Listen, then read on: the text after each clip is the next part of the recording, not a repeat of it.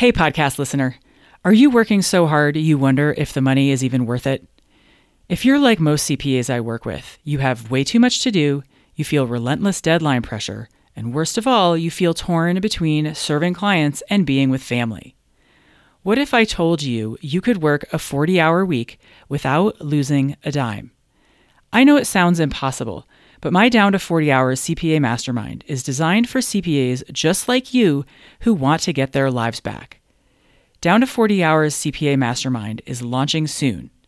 In it, you'll learn how to start getting your time back week by week, make your workload manageable while still bringing in plenty of revenue, what to put in your packages and how to price them, and so much more. Don't leave your future to chance. CPA Mastermind will get you on the sane, profitable path you've been searching for. With unlimited coaching, your success is guaranteed. Go to GeraldineCarter.com to learn more. Dates, times, pricing, it's all there. Welcome to Epic Business Growth for CPAs. My name is Geraldine Carter, founder of She Thinks Big Coaching. This is the place to be if you're a CPA who wants to grow your accounting practice. Weekly episodes are full of strategies and action steps that create a clear path for growth without working harder. Time to get inspired and grow your business. Hey everyone, I'm coming to you with a not regularly scheduled episode this week because I wanted to interrupt a common narrative that I hear out there and wanted to provide you with a counter narrative, if you will, a different cut or a different angle on how collectively some of us, many of us, are experiencing coronavirus. And I wasn't originally planning to talk about coronavirus, but after the umpteenth email that I got about how we are all anxious in air quotes, I was like, all right, enough. I've got to talk about this. I need to address this because I'm not down with it. But before I jump in, I do want to say that it's a difficult topic to approach, especially in a one way conversation where you can't see me I don't have the opportunity to clarify anything with you in the moment if perhaps I say say something that sounds off or tinny or tone deaf or something like that. So I want to provide a little bit of a disclaimer at the outset and say that I certainly don't want to sound sanctimonious, dismissive, lecturing, or trite. And I definitely don't want to sound as if I've totally mastered my mind in my own in this situation either, because I certainly spent a good part of the night the other night at 2 a.m. in my own state of piss off and poor me about coronavirus. The angle that I do want to come at this from is one of I'm very much in this with everybody else and and I'm also hearing a lot of stuff out there that I'm just like, "Oh god, I wish I could address that. Oh, I wish I could talk. Mm, I'm not sure I agree with that." Um, around how many of us are responding to coronavirus and, um, in particular, anxiety and stress around all things related to and the fallout of coronavirus as it spreads through our communities.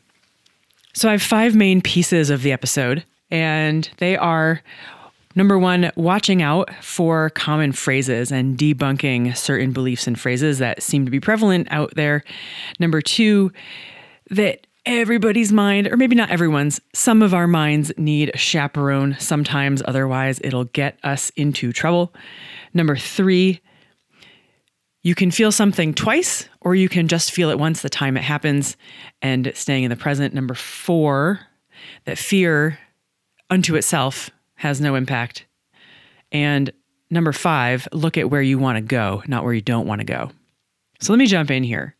Let's start with debunking common beliefs and phrases. And this is kind of the genesis of this episode is that I started to see these common phrases said again and again and again. And I thought, hmm, I don't think that that's necessarily true. In fact, oftentimes I think it's false.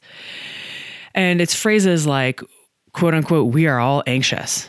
We're all anxious. Everybody's anxious out there. We're all anxious. No, no, no, no. And I'm like, mm, I'm, I'm not anxious. I don't know that everybody's anxious. Some people are definitely anxious, and I get why. It's a big deal. It's nothing to be trifled with. The impacts are likely to be significant. I get why people are anxious. And I don't think that everybody's anxious, and I don't think that it's necessarily that one necessarily has to be anxious. Another one I hear is coronavirus is stressful. So, coronavirus doesn't have the power to be stressful right? There's nothing about coronavirus that induces stress. It doesn't have the power to be stressful. If you don't believe me, go back and listen to episode 12 about how 14 inches of snow makes me delighted and 14 inches of snow makes my neighbor miserable because she's got a shovel, whereas I see it and I think I'm going skiing. It's not the snow that has any power to make us feel anything. It's what our mind makes up about the snow that makes us feel hooray or ugh and it's the same thing with coronavirus. It doesn't have the power to make us feel stressful or the power to make us feel anxious or the power to make us feel depressed or delighted or anything not that you would feel delighted. Another one is don't panic. And I'm left wondering mm, if I'm not supposed to panic, what should I be doing? Not that I was panicking when I was told not to panic, but this one plays into look at where you want to go, not where you don't want to go. Bottom line here is it may prove helpful to pay attention to some of the beliefs that we're making up, the stories that we're making up about coronavirus, how it's going to play out, how we should feel about it, and so on and so forth. Just because somebody else is having a certain reaction in a certain way doesn't mean that you need to have the exact same one. All right, number two, your mind needs a chaperone. Sometimes I think of our minds, you know, they get on a runaway train off to Crazy Town. And sometimes I think of our minds as a runaway train that is off to I'm going crazy land. And here comes the train, and we hear it coming, and we're like, I'm gonna jump on. We jump on the train, and off it goes. Or I might think of it sometimes like a helium balloon that if you don't hold on to the string, it's just going to float away. Off it goes. And sometimes I think of the mind as a horny teenager at the high school dance, right?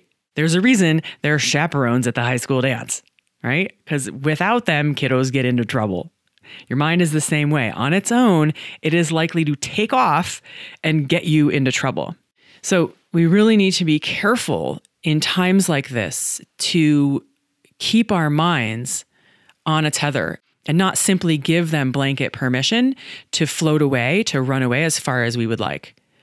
Sort of like if you've ever had the experience of flying a kite on a beach and the spool starts to spin out of control in your hands and the kite just kind of starts to take off. Or if you've tried to stick your kite, the spool in the ground, and the wind a wind gust comes along, it pulls it out of the ground, and all of a sudden the kite is off. Your mind can do the same thing. So it's our responsibility to hold on to the string of our minds and keep it in our hands and not simply just let it get carried away. Okay, number three is you can feel it once or you can feel it twice. When situations happen that we really don't like and we feel what I will call negative emotions, although I don't like to tag emotions as negative, they're just emotions sometimes we experience them as negative and we experience other ones as positive. The reason I don't like that is because, say, for example, you lose a pet and you feel sad. Is that a negative emotion or a positive emotion? So, without getting too far into it, you could make an argument for that being a positive emotion, right? If you weren't at all sad for having lost a pet, that might be strange. At any rate, without getting too caught here, you can feel something once when it happens or you can feel it twice once when it happens, and twice the second time before it happens. There are many people in our lives who are at greater risk than those of us who are healthy. And so somebody said to me, You know, my aunt has emphysema and she's 71. How can I not be scared? So, right now, in our state, we have five cases, and it's a giant state. That's not to say that it's not coming, but here are the options. Say a person you care about does contract coronavirus you're likely to feel scared in that moment when they've contracted it. Six weeks from now, six months from now, what have you. You're likely to feel scared, deeply concerned, worried then. You can feel it once, then, and in addition, you can feel it a second time now. Or you can choose to stay in the present, and the current reality is that that person in your life is well, and be concerned for their wellness without being scared, without being worried, without being anxious. There is a difference between concern, worry, fear, anxious, and scared. They're all different things. Sometimes what we do to ourselves is in anticipation of feeling the negative feeling that we don't want to feel in the future. In addition, we add on present moment suffering in the form of worry, stress, and anxiety about a situation that has not yet come to pass. So you can feel it once in the future when it actually happens, or you can feel it a second time right now. And if you have the fear now, then the question becomes what is the fear doing to actually prevent transmission? Is the fear doing anything, or is it really the actions and the precautions that you take that do something? The fear itself isn't what has the impact. The fear might motivate somebody to make a certain choice or to take a certain precaution. But the fear alone doesn't prevent transmission. You can choose actions and precautions without fear. And those same actions are not predicated on having fear. So then what next? The challenge here is to learn to return to the present. How do you get back to the present moment when your mind has taken you on a ride to scary land? How do you get back to present? The way that I recommend for my clients, I mean, there are many ways to learn to return to present. The most common one, of course, is breathe. I recommend to my clients to count backwards from five. That way they don't feel like they have to do it forever. A very useful series of questions is what do I see right now in this present moment? What do I hear right now in this present moment? What do I feel on my skin right now in this present moment? You can do a body scan, if you will, from toes to ankles, to knees, to hips, to shoulders, to elbows, to wrists, and so on. What is true in this moment? And returning to the facts of what is true right now versus what we are absolutely certain will happen in three weeks, three months, and three years from now. And the second part of this is around looking where you want to go. And there are a couple analogies that I like to use. One of them is riding a mountain bike up a hill and having to turn a switchback, right? So you're going up the trail and then the trail does a really tight 180. And these can be technically tricky. If you look at the hillside in front of you as you make the turn, your front wheel will go right up the hillside. So, what you have to do is really turn your neck and look up the trail where you want to go, and then your front wheel and your bike will follow. It's the same thing skiing in the trees. It's a tricky thing to learn to do to not look at the trees and look between the trees for the openings and where you want to go. Or if you've played a team sport, you know to go to the open spaces. You don't look at the people who are in your way, you look for the opening. And that way you can go there to receive a pass. Or if none of these sports analogies work for you, if you've ever been in a crowded room and you start to feel a bit tight in the chest, and you think, oh my gosh, there's so many people around me, you can either focus on all the people around you or you can look for an open space. And then you look for the open space in the crowded room and you go to the open space. And suddenly that makes big difference. And now you are where you want to be. So in your life right now, what are the things that are in front of you that you don't want to hit? And where are the openings? In your business right now, what are the trees that you don't want to run into? And where is the opening? Where are the openings? And to be clear, and this goes back to what I said at the intro that I don't want to sound sanctimonious and lecturing and so on, I'm certainly not suggesting that you capitalize on other people's hardship and challenges in looking for opportunities. I'm simply asking, where are the opportunities for you right now? Where are the openings? Because if you focus on the things that are closed and the things that you don't want to bump into, it's likely, it is more likely that you will bump right into those things because you're looking at them and you're focused on them. Another way, or a few more ways you might frame it, are where am I needed right now? And what do people need right now? Where can I serve? And what skills and talents do I have that I can put to good use? What challenges are likely to arise? And what are three things I can do right now to get ahead of them? What are my clients thinking about? And what do they need? Those are some sample questions that you can ask yourself to pull yourself out of if your mind has gone on a tear and you want to return to the present moment. So if you're focused on don't panic, oh my God, don't panic, right? You're looking right at the panic and wondering, well, what do I do instead? The question becomes, well, how do you want to feel? And sometimes people get stuck here because they'll say things like, well, I want to feel like I have things under control, or I want to feel like things are going to be okay. And anytime people say things that start with, I feel like dot, dot, dot, it oftentimes is followed by a thought in this case, a belief that I have things under control, which is just a belief. And there's not a lot that we have control over. I want to feel like things are going to be okay. Well, we don't know that things are going to be okay or not okay, or and what is okay. So these are more thoughts, they're not feelings. But when I hear people say things like this, what I ask is, how will you feel when you believe you have a few things under control? How will you feel when you believe that things are going to be okay? And typically they'll say things like, ah, like I can breathe again, or ah, I feel a lot calmer, or I feel a lot more relaxed. If you're having trouble here about the difference between a thought and a feeling, because it can get quite tricky, right? Because of the way that we language it with I feel like, right? It's really deceiving. So if you're having trouble discerning thoughts from feelings, describe it so that I might feel it. Describe it so that the person you're with might feel it.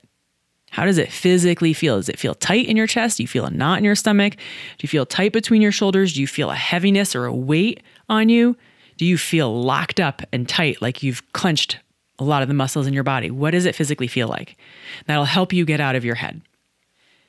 And I say all of this to you as somebody who has had a long relationship with fear and worry. I spent many years of my life in a state of fear and worry. And about 15 years ago, one of my teachers suggested to me, he said, You know, Geraldine, you know that you can live a life without fear and worry. And I was like, Wait, what? What? I was actually like, Wait, what are you even talking about? I'm sorry, but I don't understand. I do not understand what you're talking about. You want to live, you want me to live without fear and worry. You're suggesting that I could live without fear and worry. Like my life is built on fear and worry. I'm not laughing about coronavirus. I'm laughing about where my mind was. So I don't want this to sound like it's oh so easy. And I certainly don't want to sound like I'm minimizing the gravity of what we are potentially facing, right? Because I've run the same numbers too. That a 1% fatality rate on a 50% infection rate is 1.5 million people. And when I say that, I get a giant pit in my stomach and I want to burst into tears. So I don't want to sound like I'm making light of the situation. What I want is a different angle on what our minds are doing with all of this uncertainty and with possible, even likely outcomes that are quite scary. And what I've experienced, what I know, is that my life is better spent in the present. And what I believe to be true is that we are much better when we can stay in the present and be effective in the present and with clarity choose what we want to create rather than allowing ourselves inadvertently to get pulled in the direction of unintentional anxiety, worry, and fear that doesn't serve us and doesn't create the outcomes that we're hoping for. So here they are again in summary, watch out for those common phrases like, we're all anxious and don't panic. Remember that your mind might need a chaperone, otherwise, it'll get itself into trouble. Number three is that you can feel it twice once right now, once when it happens, or you can feel it once when it happens. Number four is fear does nothing to control outcomes. Number five is how do you want to feel? And look for the opening. Where's the opening for you now? One of my favorite sayings is calm waters do not a mariner make. And a lot of us are on this quest to get a handle on our minds And if you've been practicing getting on top of your own thoughts, now you're being called, you're being challenged to up your game and choose getting and being and staying present in the face of significant unknowns. Calm waters do not a mariner make. So I want to tie it back to a piece that I said a few minutes ago, which is where can I serve? What skills and talents do I have that I can put to good use? And when I answer that question for myself, what I hear people tell me time and again is it's so nice to talk to someone who listens long enough so that I can hear myself think and you don't judge me. The second thing that I hear frequently is that I get to the real heart of the problem in no time flat. So if having somebody really hear you or having somebody help you solve a challenge really quickly is something that could be useful to you. This is something that I'm going to be offering the community for the foreseeable future, provided that it doesn't explode my calendar. And what I typically do is have 15 minutes. Anybody can put 15 minutes on my calendar. I love talking to people. I love connecting with people. I love being able to offer something useful in a few minutes if I can. Usually it's 15 minutes. I'm opening it up to 25 because I think there are people out there who could really use it. And it's something that is easy for me to give. So if this would be useful to you, the best way to do it is to head over to my website, shethinksbigcoaching.com, click on the schedule time with me button. I'm going to update the links behind the button so that it goes to 25 minutes on my calendar. And you can just put time on my calendar.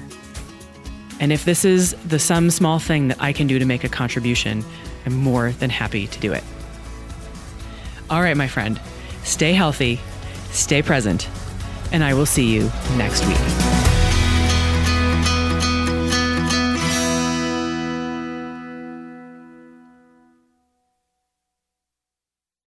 Hi again. Would you rather spend your weekends outside playing or at your desk? In Down a 40 Hours CPA Mastermind, we put an end to overworking while maintaining revenue. Go to GeraldineCarter.com to learn more. Dates, times, pricing, it's all there.